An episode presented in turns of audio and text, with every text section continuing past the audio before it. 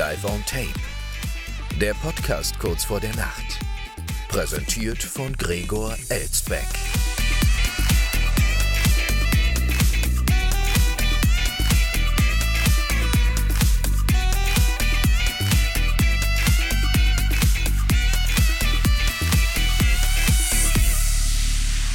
Schon wieder 23 Uhr, meine Damen und Herren, und damit herzlich willkommen zur Mitte der Woche, wie immer live aufgezeichnet aus einer noblen Wiesbadener Altbauvilla. Und man merkt es noch so ein bisschen, dass gestern Feiertag gewesen sein muss denn es ist alles etwas schwer in die Gänge gekommen heute, vor allem die Nachrichtenlage, zumindest mal was die Nachrichten und Meldungen angeht, die wir hier immer so präsentieren und präferieren. Da sah es heute doch relativ mau aus. Äh, vielleicht wird diese Sendung heute also mal ein bisschen kürzer, was uns ja aber auch nicht schaden kann, nachdem wir gestern und vorgestern wieder eine halbe Stunde hatten. Aber immerhin gibt mir diese etwas abgeschwächte Nachrichtenlage die Möglichkeit, mal was nachzuholen, was ich eigentlich schon seit vorletzter Woche machen wollte. Sie wissen ja, äh, dass ich immer diese ominöse Notizdatei mit dem Kürzel SW23U auf meinem Handy habe. Das hatte ich Ihnen in der letzten Staffel schon mal erzählt. Diese Notizdatei, wo ich mir Alltagserlebnisse aufschreibe äh, die eventuell hier Eingang in die Sendung finden könnten. Und SW23U, die Blitzmerker unter Ihnen äh, erkennen es natürlich sofort, ist das Namenskürzel unserer Sendung. Und äh, ich hatte mir in der vorletzten Woche da eine Notiz gemacht, die ich tatsächlich bislang immer vergessen hatte, hier in der Sendung einzubauen. Heute habe ich die durch Zufall wieder gelesen und das passt natürlich dann auch wunderbar in so eine Sendung, äh, die einen nachrichtenärmeren Tag abschließt. Es ist allerdings nur was Kurzes, nämlich ein Zitat einer jungen Dame, die sich da mit ihrer Freundin in der Stadt unterhielt, während sie da so durch die Geschäftsstraße gingen. Und die hatten dann auch vorher so ein bisschen lamentiert, wie teuer doch inzwischen äh, die Friseurbesuche wären weil ja auch alles teurer geworden ist, aber insbesondere würde man es eben an den Friseurpreisen auch merken. Also weiß ich jetzt nicht, äh, wenn noch etwas äh, für meine Begriffe halbwegs im preislichen Rahmen geblieben ist, dann sind es eher die Friseurbesuche, aber egal, kommt natürlich auch darauf an, wo man so hingeht und was Mann oder Frau da machen will. Und dann ging es auch irgendwie so um Inneneinrichtung und so weiter. Und ich weiß gar nicht mehr, wie sie dann genau auf diesen einen Satz kam, aber den können Sie alle sich mal hinter die Ohren schreiben, meine Damen und Herren. Und ich musste ihn mir eben sofort in diese Notizdatei schreiben, denn er lautete, Achtung, hören Sie genau hin, einer, ein Satz von einer dieser beiden jungen Damen. Der Satz lautete, mir ist eine neue Teekanne wichtiger als eine neue Frisur. So. ja, wobei sich mir der Zusammenhang zwischen einer Teekanne und einer neuen Frisur nun auch nicht gerade sofort erschließt. Ähm, höchstens hätte mir noch der Zusammenhang eingeleuchtet zwischen einem Kochtopf und einer Frisur denn äh, Frisur wie ein Topf, eine Topfrisur, die gab es ja zumindest mal zeitweise vor Jahrzehnten und war dann auch mal aktuell und gefragt. Aber eine Frisur wie eine Teekanne kenne ich jetzt nicht. Naja, muss ja auch nicht unbedingt ein Zusammenhang bestehen, aber ist doch ganz sympathisch und handfest und volkstümlich, wenn man sagt, dass einem eine neue Teekanne wichtiger ist als eine neue Frisur. Wobei ich ja sagen muss, als Kaffeetrinker wäre es dann doch eher die Kaffeekanne, aber egal. Ähm, mir persönlich wäre wahrscheinlich, na, will nicht sagen, beides gleich wichtig. Die Frisur ist eigentlich so ziemlich immer dieselbe bei mir, aber äh, dann zumindest mal wieder neu herausgeschnitten sozusagen. Aber so eine Kaffee- oder Teekanne, die hält natürlich auch länger. Naja, wie auch immer, aber das war ein schöner Satz, den musste ich mir da einfach mal aufschreiben und jetzt haben Sie ihn auch gehört und äh, auch darüber schreiben wir womöglich demnächst mal wieder einen Test, aber das werden wir dann sehen. So, dann äh, gehen wir mal rein in diese etwas maue Nachrichtenlage, beziehungsweise es sind eigentlich sogar sechs Meldungen, die ich hier habe, aber es ist jetzt alles nichts Besonderes, aber ich will es ja nicht vorher schon kleinreden, meine Damen und Herren. Ähm, äh, hat mich nur alles jetzt nicht besonders gepackt. Aber Ja, ist egal. Wir gehen da trotzdem mal rein. Ich äh, bin jetzt gerade noch über eine Formulierung in der ersten Meldung gestolpert, aber auch das soll uns jetzt nicht weiter stören. gehen direkt in diese Meldung rein. Alice Weidel wurde nämlich genauso wie Tino Kropalla, ihr Parteikollege, offenbar bedroht. Ähm, und musste sich deshalb ein wenig äh, zurückziehen in sicherere Gefilde. Und wo ist das für Alice Weidel? Scheinbar auf Mallorca. Hm. Aus Sicherheitsgründen hat AfD-Chefin Weidel einen Auftritt abgesagt. Nun kommt heraus, wo sie sich stattdessen aufhielt. Ihre Parteikollegen nutzen die Situation derweil für ihren Wahlkampf, aber für ihren eigenen, nicht für den von Weidel, den sie danach geholt hätten oder ersetzt hätten. Im Fall eines angeblich geplanten Anschlags auf AfD-Chefin Alice Weidel und ihre Familie gibt es neue Details. Die Polizei des Schweizer Kantons Schwyz hat gegenüber dem Schweizer Radiosender RSF einen Einsatz am 23. September bestätigt in Einsiedeln, wo Weidel mit ihrer Partnerin Sarah Bossard und ihren zwei Söhnen lebt. Dieser Einsatz habe im Zusammenhang mit der Angelegenheit gestanden. Die Polizei teilte jedoch nicht mit, was genau vorgefallen ist und, und ob es weitere Sicherheitsmaßnahmen für Weidel und ihre Familie in der Schweiz gebe. Und zudem gab es keine Information darüber, wie die Polizei die aktuelle Bedrohungslage einschätzt. Am Dienstag, also gestern, im Tag der deutschen Einheit, hatte die AfD-Vorsitzende einen Auftritt bei einer Kundgebung ihrer Partei kurz vor der Landtagswahl in Bayern aus Sicherheitsgründen abgesagt. Am vorletzten Wochenende gab es einen sicherheitsrelevanten Vorfall. Frau Weidel und ihre Familie wurden von Sicherheitsbehörden aus ihrer privaten Wohnung an einen sicheren Ort verbracht, da sich Hinweise verdichtet hatten, die auf einen Anschlag auf ihre Familie hindeuten, sagte ein Sprecher der Politikerin auf Anfrage der DPA. Aus Vorsichtsgründen haben sie daher auf öffentliche Auftritte verzichtet. Das für den Personenschutz von Politikern zuständige BKA teilte auf Anfrage der AfP mit, die Absage von Weidels Teilnahme an der Veranstaltung am Dienstag sei nicht auf Veranlassung oder Empfehlung des BKA erfolgt. Darüber hinaus könne die Behörde zu taktischen Maßnahmen oder Gefährdungsmomenten keine Auskunft geben. Ja, das heißt, das BKA denkt sich mal, nee, nee, die AfD-Frau hier ist nicht schützenswert, äh, da machen wir jetzt nichts. Auf der Wahlkampfveranstaltung war Weidels Abwesenheit auch auf der Bühne Thema. Ein AfD-Vertreter berichtete laut Spiegel von dem Sicherheitsvorfall. Weidel dürfe, und das ist hier das Zitat, nicht aus diesem Safe House raus. Sie muss untergetaucht bleiben bis auf weiteres. Mhm ein Safe House. Äh, solche Anglizismen benutzt man in der AfD, einer Partei, die sich dem Heimatschutz in Deutschland verschrieben hat. Also das ist ja nun auch komisch. Was war das denn für ein AfD-Mitglied, der das hier gesagt hat? Das Safe House, in dem sich Alice Weidel befindet. Und das ist eben offenbar auf Mallorca. Hm, die AfD-Chefin wandte sich stattdessen in einer Videobotschaft an das Publikum. Ich würde nichts lieber tun, als heute bei euch zu sein, aber ich kann es leider nicht. Der Spiegel fand derweil heraus, dass sich Weidel am Tag der deutschen Einheit auf Mallorca aufhielt und entgegen der Behauptung des AfD-Vertreters nicht in einem Safe House. Ach so, das heißt, Mallorca ist kein Safe House, ja. Das hätte aber auch irgendwie gepasst, ja. Mallorca als Safe House äh, für Alice Weidel, ähm, ja, wunderbare Sache. Aber da sehen Sie mal, meine Damen und Herren, wie heimatliebend die AfD zu sein scheint, ja, dass man solche Anglizismen wie Safe House benutzt und dass man sich am Tag der deutschen Einheit nicht im Heimatland aufhält, sondern auf Mallorca. Wobei, gut, da würden ja viele sagen, ist ja eh das 17. deutsche Bundesland. Vielleicht hat sich Alice Weidel das hier auch zu eigen gemacht. Der Spiegel berichtete am Mittwochabend, also heute Abend, Weidel sei am 3. Oktober in einer Ortschaft an der mallorquinischen Ostküste in einem Strandrestaurant gesehen worden, gemeinsam mit ihrer Lebensgefährtin. An der mallorquinischen Ostküste in einem Strandrestaurant. So, wenn Sie da gerade im Urlaub sind und uns dort hören, meine Damen und Herren, äh, gehen Sie mal da die Strandrestaurants ab. Vielleicht sehen Sie ja Frau Weidel da und ist nicht in ihrem Safehouse. Ob die AfD-Vorsitzende wegen der angeblichen Bedrohungslage zwischenzeitlich überhaupt in einem wirklichen Safehouse untergebracht war, ist nicht bekannt.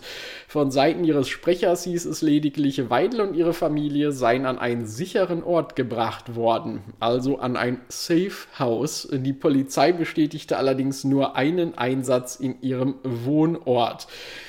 Auf Spiegelanfrage bestätigte Weidels Büro am Mittwoch den Urlaubsaufenthalt der AfD-Chefin. Es ist korrekt, Frau Weidel hat sich mit ihrer Familie zum besagten Zeitpunkt auf Mallorca aufgehalten, so Weidels Sprecher. Allerdings habe es zuvor tatsächlich einen sicherheitsrelevanten Vorfall gegeben nach dem doch sehr aufrührenden Ereignis vom 23. September sei die Familie der Empfehlung gefolgt, einige Zeit ihrer häuslichen Umgebung fernzubleiben, welche ein mutmaßliches Anschlagsziel war. So. Gut, also das Safe House, meine Damen und Herren, brauchte es hier nicht, aber es brauchte Malle als Ersatz Safe House. Mal gucken, ob man das vielleicht selber auch immer nutzen kann, meine Damen und Herren, äh, wenn man sich vor diesem ganzen Schlamassel hierzulande in Sicherheit bringen will, einfach nach Mallorca. Hm, ob man da so sicher ist, ich weiß es ja auch nicht, zumindest mal nicht am Ballermann. So, äh, übrigens, ja, ein schöner Begriff, Safe House, ähm, das hätte ich jetzt gedacht, wären irgendwelche Bankschließfächer oder so. ja, der Raum mit den Schließfächern auf der Bank, aber nein, Safe House, das ist dann wohl einfach der sichere Platz und nebenbei auch ein US-amerikanischer Thriller aus dem Jahr 2012. Das hatte ich ja auch noch nachgeguckt vor der Sendung rund um einen CIA-Agenten. Aber gut, das soll uns jetzt hier auch nicht weiter jucken, meine Damen und Herren. Und wenn wir schon bei der AfD sind, äh, dann ist die NSDAP ja nicht mehr weit. Und deren Mitglied war wohl doch trotz aller gegenteiligen Beteuerungen zu seinen Lebzeiten der niederländische Prinz Bernhard. Das haben wir heute erfahren von der niederländischen Tageszeitung NRC. Prinz Bernhard war sozusagen das, was Prinz Klaus für Königin Beatrix war all die Jahre nämlich der deutsche Prinzgemahl der holländischen Königin, aber eben nicht von Beatrix, sondern von ihrer Mutter Juliana. Der schillernde niederländisch-deutsche Prinz Bernhard war Mitglied der Nazi-Partei NSDAP. Ein Historiker hat im Königlichen Hausarchiv den originalen Mitgliedsausweis von Bernhard gefunden, berichtete die NRC. Der Historiker Philipp Marschall Kerwert war Direktor des Archivs und hatte den Ausweis im Privatarchiv des aus Deutschland stammenden Prinzen entdeckt. Bis zu seinem Tod 2004 hatte Bernhard immer bestritten, dass er der NSDAP FDP angehört hatte. Er hatte sich stets als oberster Widerstandskämpfer des Landes präsentiert, trotz mehrerer Hinweise auf Nazi-Sympathien. Der Mitgliedsausweis ist nun ein deutlicher Beweis. Ausweis wird zum Beweis. Warum Bernhard ihn nicht vernichtet hat, ist ein Rätsel. Noch kurz vor seinem Tod hatte der Prinz in einer Serie von Interviews mit der Zeitung De Volkskrant gesagt, ich kann mit der Hand auf der Bibel erklären, ich war nie ein Nazi, ich habe nie Mitgliedsbeiträge bezahlt, ich habe nie einen Mitgliedsausweis gehabt. Mit der Hand auf der Bibel kann man natürlich so einiges erklären, wenn man kein Christ ist, ja. Wen juckt es dann? Wobei weiß ich jetzt gar nicht, äh, was Prinz Bernhard eigentlich war, konfessionstechnisch. Ähm, aber gut, äh, hier diese Aussage, ich war nie ein Nazi, habe nie Mitgliedsbeiträge gezahlt, nie einen Mitgliedsausweis gehabt. Was meinen Sie, wie viele andere AfD-Mitglieder Ihnen das sagen würden? Zumindest äh, dann, wenn sie nicht gerade in ihrem Safe-House sind, ja, oder auf Mallorca.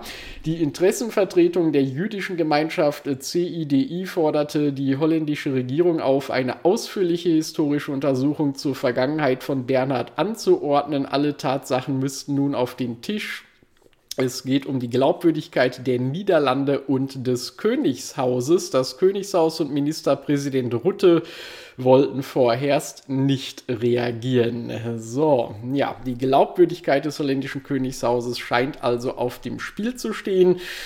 Und die Glaubwürdigkeit des britischen Königshauses, die rettet ja derweil unser Schutzpatron der Sendung, King Charles III. Und da konnte man heute hier auf web.de eine Bestandsaufnahme nach einem Jahr im Amt lesen. King Charles stellt das Familienunternehmen radikal um. King Charles ist seit etwas über einem Jahr im Amt und im Mai offiziell gekrönt worden. Zeit für eine erste Bilanz. Der Monarch hat das Konzept des Familienunternehmens seiner verstorbenen Mutter Elisabeth II. radikal umgebaut, wie Mail, Mail Online, wollte gerade schon sagen Mail One, nein, Mail Online meldet, kategorisiert der britische Regent einer Quelle zufolge seine familiären Mitarbeiter nun in Senior Royals, Working Royals, Non Working Royals und andere. Sehr schön. Und andere. Wer sind denn die und anderen? Letztere sind offenbar Prince Andrew sowie das ausgewanderte Ehepaar Harry und Meghan, wobei Andrew gegenüber den Sussexes bevorzugt behandelt wird, weil er ja schon noch irgendwie in England ansässig ist und schneller zu packen ist, wenn mal irgendwie Not am Mann ist, beziehungsweise Personalnot herrscht bei den Royals, dann kann man den Andrew immer noch mal kurz ausgraben aber eigentlich würde man es doch lieber lassen. Aber es ist eine schöne Einteilung. Senior Royals, Working Royals, Non-Working Royals. Wer sind denn dann die Non-Working Royals? Ich meine, böse Zungen würden ja behaupten, dass die Royals generell nicht arbeiten, ja, zumindest nie so wirklich gearbeitet haben. Äh, das müsste ja dann eigentlich alle einschließen. Äh, etwa durfte er zusammen mit Prinz Edward an der Gedenkfeier für die verstorbene Königin in der St. George's Chapel in Windsor teilnehmen. Also gemeint ist hier Andrew, während Harry am selben Tag darum kämpfte, die Erlaubnis zu erhalten, ihr Grab besuchen zu dürfen. So, äh, und äh, Charles äh, läutete in der Nähe von Schloss Balmoral jetzt seine Arbeitswoche ein. Am Dienstag besuchte der 74-Jährige das Sägewerk von James Jones Sons Limited in Boyne in Schottland. Das Unternehmen ist in Großbritannien, Australien und Neuseeland tätig. Dabei wollte der umweltschutzbegeisterte König mehr darüber erfahren, wie die kürzlich renovierte Anlage die Produktion von Bauholz als erneuerbares, wiederverwertbares Bauprodukt gegenüber kohlenstoffintensiven Alternativen wie Stahl und Beton gesteigert hat.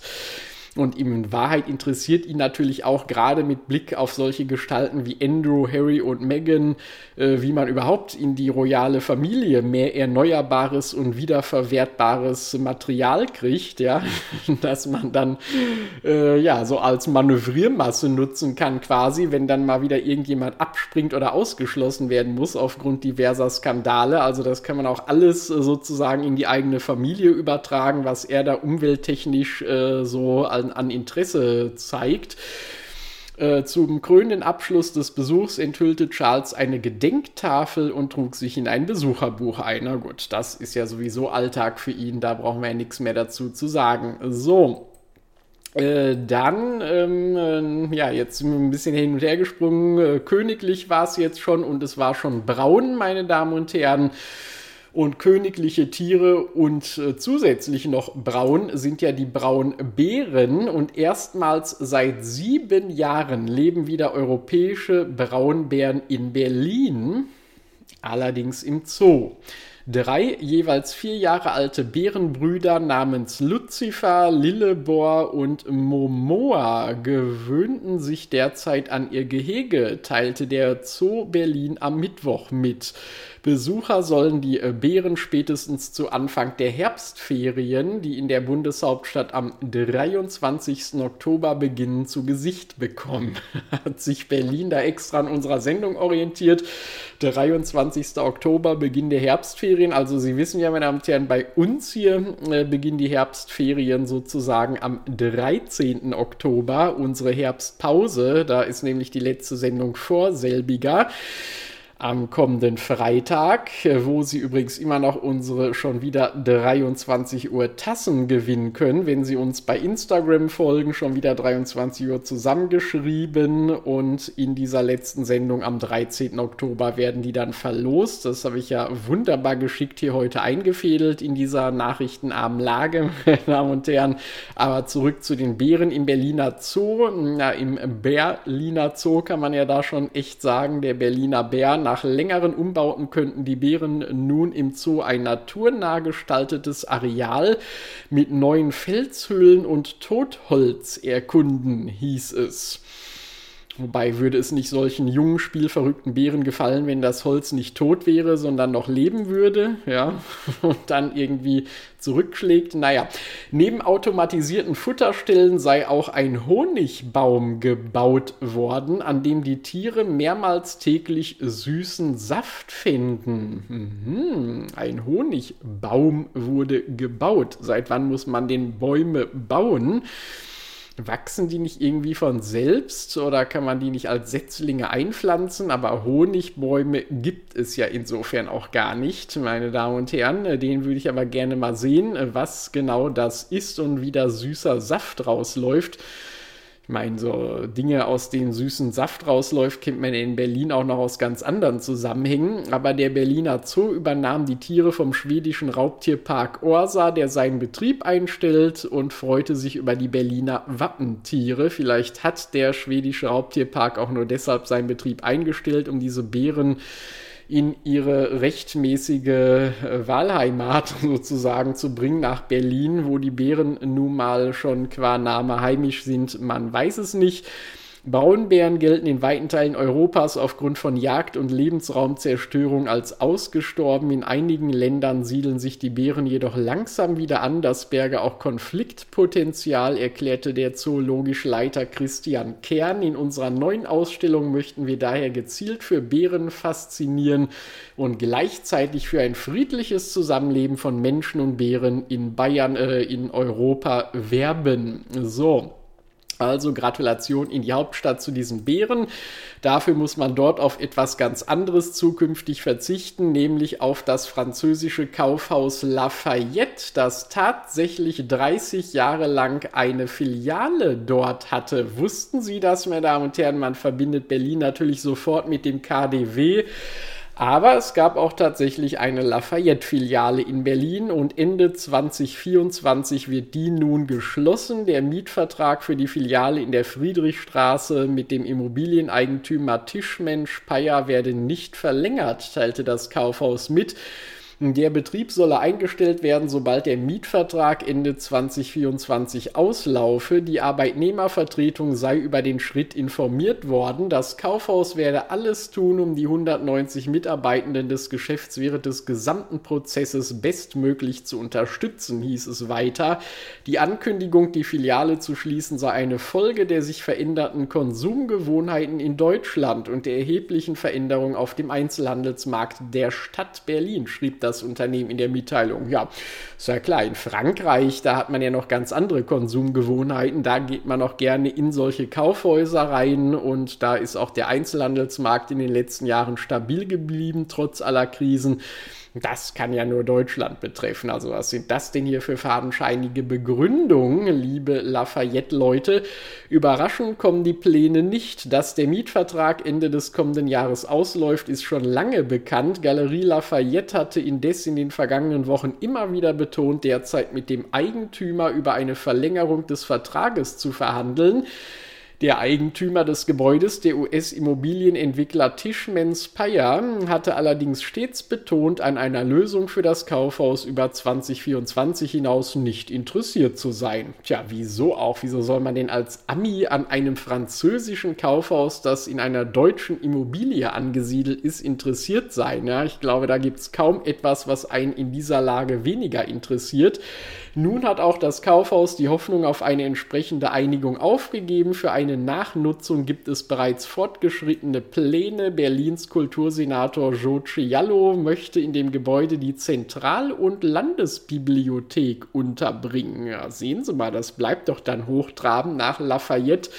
Jetzt die Bibliothek Mit der Galerie verschwindet indes für Berliner sowie für Touristen ein zentraler Anziehungspunkt auf der Friedrichstraße.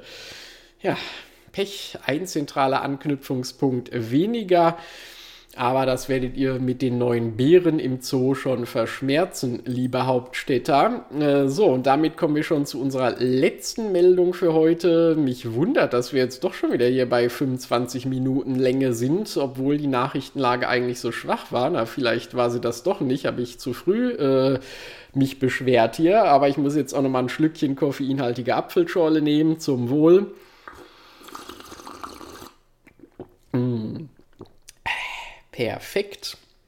Und die letzte Nachricht, die gilt allen Rauchern, vor allem den in Großbritannien. Also wir haben irgendwie in letzter Zeit immer nur Meldungen aus England oder Frankreich hier drin. Wie kommt das eigentlich, äh, dieser Überschuss? Ich meine, bei England erklärt es sich ja durch unseren Schutzpatron, aber Frankreich hat da auch schon sehr aufgeholt, muss man sagen. Äh, Großbritannien jedenfalls will künftigen Generationen das Rauchen verbieten und mit einem strikten Anti-Tabak-Kurs dem Vorbild von Neuseeland vor. Premierminister Rishi Sunak sagte nämlich heute, oder hat heute vorgeschlagen, die Altersgrenze für den Kauf von Tabak von derzeit 18 Jahren jährlich um ein Jahr zu erhöhen. Das hat er auf dem Jahrestreffen seiner konservativen Partei in Manchester vorgeschlagen, ausgerechnet in der Arbeitsstadt Manchester. Jedes Jahr soll das Tabakalter um ein Jahr erhöht werden. Hm, das heißt, äh, wenn die dann noch äh, sozusagen das Rauchen im wahrsten Sinne des Wortes in vollen Zügen genießen wollen, die Engländer, dann müssen sie schon so alt werden wie Helmut Schmidt, ja, um auch noch mit äh, um die 90 dann eine ähm, Kippe genießen zu können. Ziel sei, dass ein heute 14-Jähriger nie legal eine Zigarette kaufen und seine Generation damit rauchfrei aufwachsen könne. Was ist das denn für eine Rechnung? Ein heute 14-Jähriger darf nie legal eine Zigarette kaufen, wenn das Rauchereintrittsalter jährlich um ein Jahr erhöht wird. Hm? Wie ist das denn? Kann man das denn so rechnen? Mr. Sunak, äh, wenn heute jemand 14 ist, und wann will er das äh, erhöhen? Irgendwie, er schlage vor, die Altersgrenze für den Kauf von Tabak von 18 jährlich um ein Jahr zu erhöhen. Ja, aber ab wann denn? Ab wann soll das denn passieren, damit ein heute 14-Jähriger nie legal eine Zigarette kaufen kann? Das muss ja dann schon noch ein paar Jährchen hin sein, bis man damit startet, oder? Also ist ja vielleicht für Sie zu Hause auch mal eine Rechenaufgabe, meine Damen und Herren, wenn Sie sonst nichts zu tun haben Rechnen Sie das mal nach. Ist ja fast schon wie so eine Textaufgabe im Matheunterricht in der Schule, ja. Wenn ein heute 14-jähriger Aufgabe 1a, ja, äh, ein heute 14-jähriger darf nie legal eine Zigarette kaufen. Dafür soll eine Verordnung sorgen, äh, die der britische Premierminister demnächst einführen will. Dafür will er ab nee, dafür, jetzt wird es aber ein bisschen zu kompliziert hier. Dafür will er das derzeit geltende ähm, Raucheinstiegsalter von 18 Jahren jährlich um ein Jahr erhöhen. Wann muss er mit dieser Maßnahme beginnen? Frage A und Frage B, welche Schuhgröße hat Rishi Sunak? So, also, jetzt rechnen Sie mal schön zu Hause, meine Damen und Herren. Also, ich habe es jetzt nicht so ganz kapiert, aber ist ja auch schon spät, ja. Und wir hatten gestern Feiertag. Wie soll man denn da noch hinterherkommen? Aber wir vielleicht kommen wir da auch irgendwann mal hinter dran oder ein Mathematiker schreibt es mir an info schon wieder 23 Uhr.de. Bin mal gespannt. Hm, auch die Möglichkeit von Jugendlichen an E-Zigaretten zu gelangen solle stark eingeschränkt werden, sagte Sunak. Zuletzt hatten Mediziner immer stärker vor einer Ausbreitung sogenannter Vapes unter Minderjährigen gewarnt. Jedes Jahr würden Zehntausende Menschen wegen ihrer Nikotinsucht sterben, sagte der Premierminister. Schäden durch Rauchen würden zudem den staatlichen Gesundheitsdienst NHS und die Wirtschaft enorm belasten. Vielleicht belastet Mr. Sunak aber auch künftige Generationen, wenn er ihnen die Chance aufs Rauchen komplett nimmt, äh, ja, und damit auch den Spaß daran weiß es nicht. Äh, der größte britische Landesteil England will bis 2030 rauchfrei sein. Aber ob man das nur damit schafft, indem man äh, Zigaretten verbietet, weiß ich nicht. Es soll ja auch noch ein paar industrielle Schlote geben. Ja, die müsste man dann auch alle stilllegen. Studien zufolge wird das Ziel aber um mehrere Jahre verpasst. Sehen Sie, das meine ich ja nämlich, wenn man mit dieser Maßnahme da so anfangen will, dass heute 14-Jährige dann äh, keine Zigarette mehr kaufen dürfen. Ich weiß es nicht, ob diese Matheaufgabe, die Sunak dargestellt hat, wirklich so hinhaut. Zuletzt hatte die britische Regierung, die für England zuständig ist, unter anderem ein Pilotprojekt angekündigt, bei dem einer Million Raucher kostenlos E-Zigaretten zur Verfügung gestellt werden sollen. Das ist aber nett weil man eben hofft, sie damit von der herkömmlichen Zigarette runterzukriegen. Neuseeland als Vorbild hatte zum Jahreswechsel gesetzlich verankert, dass, äh, und da macht man es dann so, dass es auch nachvollziehbar ist, dass seit dem 1. Januar 2009 Geborene niemals in ihrem Leben Tabak kaufen können. So kann man es nachvollziehen. Also in Neuseeland kann man scheinbar besser rechnen. Dazu gehört, dass von 2027 an das Mindestalter für den Kauf von Zigaretten jährlich um ein Jahr angehoben wird. Aber da hat man das eben genau. Da haben sie schon dieses Startjahr drin, meine Damen und Herren, 2027. Und das scheint ja hier in England noch komplett zu fehlen. Mr. Sunak, das müssen sie nochmal nachreichen. Und vielleicht so als wissenschaftlichen, pseudowissenschaftlichen Überbau hm, habe ich hier heute auch noch auf dem Presseportal eine Meldung von Philip Morris gefunden. Rauchstoppmaßnahmen erreichen die Raucher nicht mehr. Ja, das ist natürlich eine Meldung in eigener Sache und vor allem im eigenen Interesse. Ganz witzig ist aber dabei auch, und das wird man auch dann in England äh, gerne hören, ja, dass Dr. Alexander Nussbaum, Head of Scientific and Medical Affairs bei der Philip Morris GmbH, Folgendes festgehalten hat. Also es ist natürlich schon mal toll, dass es da jemanden mit so einem Titel gibt, äh, Head of Scientific and Medical Affairs. Also bei äh, Philip Morris, dem riesigen Zigarettengiganten, hat man sich schon immer für äh, Medizin interessiert und für Wissenschaft. Das ist ja naheliegend. Äh, Alexander Nussbaum sagt also folgendes: äh, Die Gruppe von Raucher wird von den aktuellen Präventionsmaßnahmen kaum erreicht. Also gemeint sind da eben diese Abschreckungsbilder und Sprüche auf den Packungen und so weiter auf den Zigarettenpackungen, wenn der Rauchstoppversuch von 90 Prozent der Raucher nicht angegangen wird, ist es höchste Zeit für zielgerichtete Programme, die die genannten Barrieren berücksichtigen. Es bedarf Angebote, die die Raucher in ihrer Lebenswirklichkeit abholen.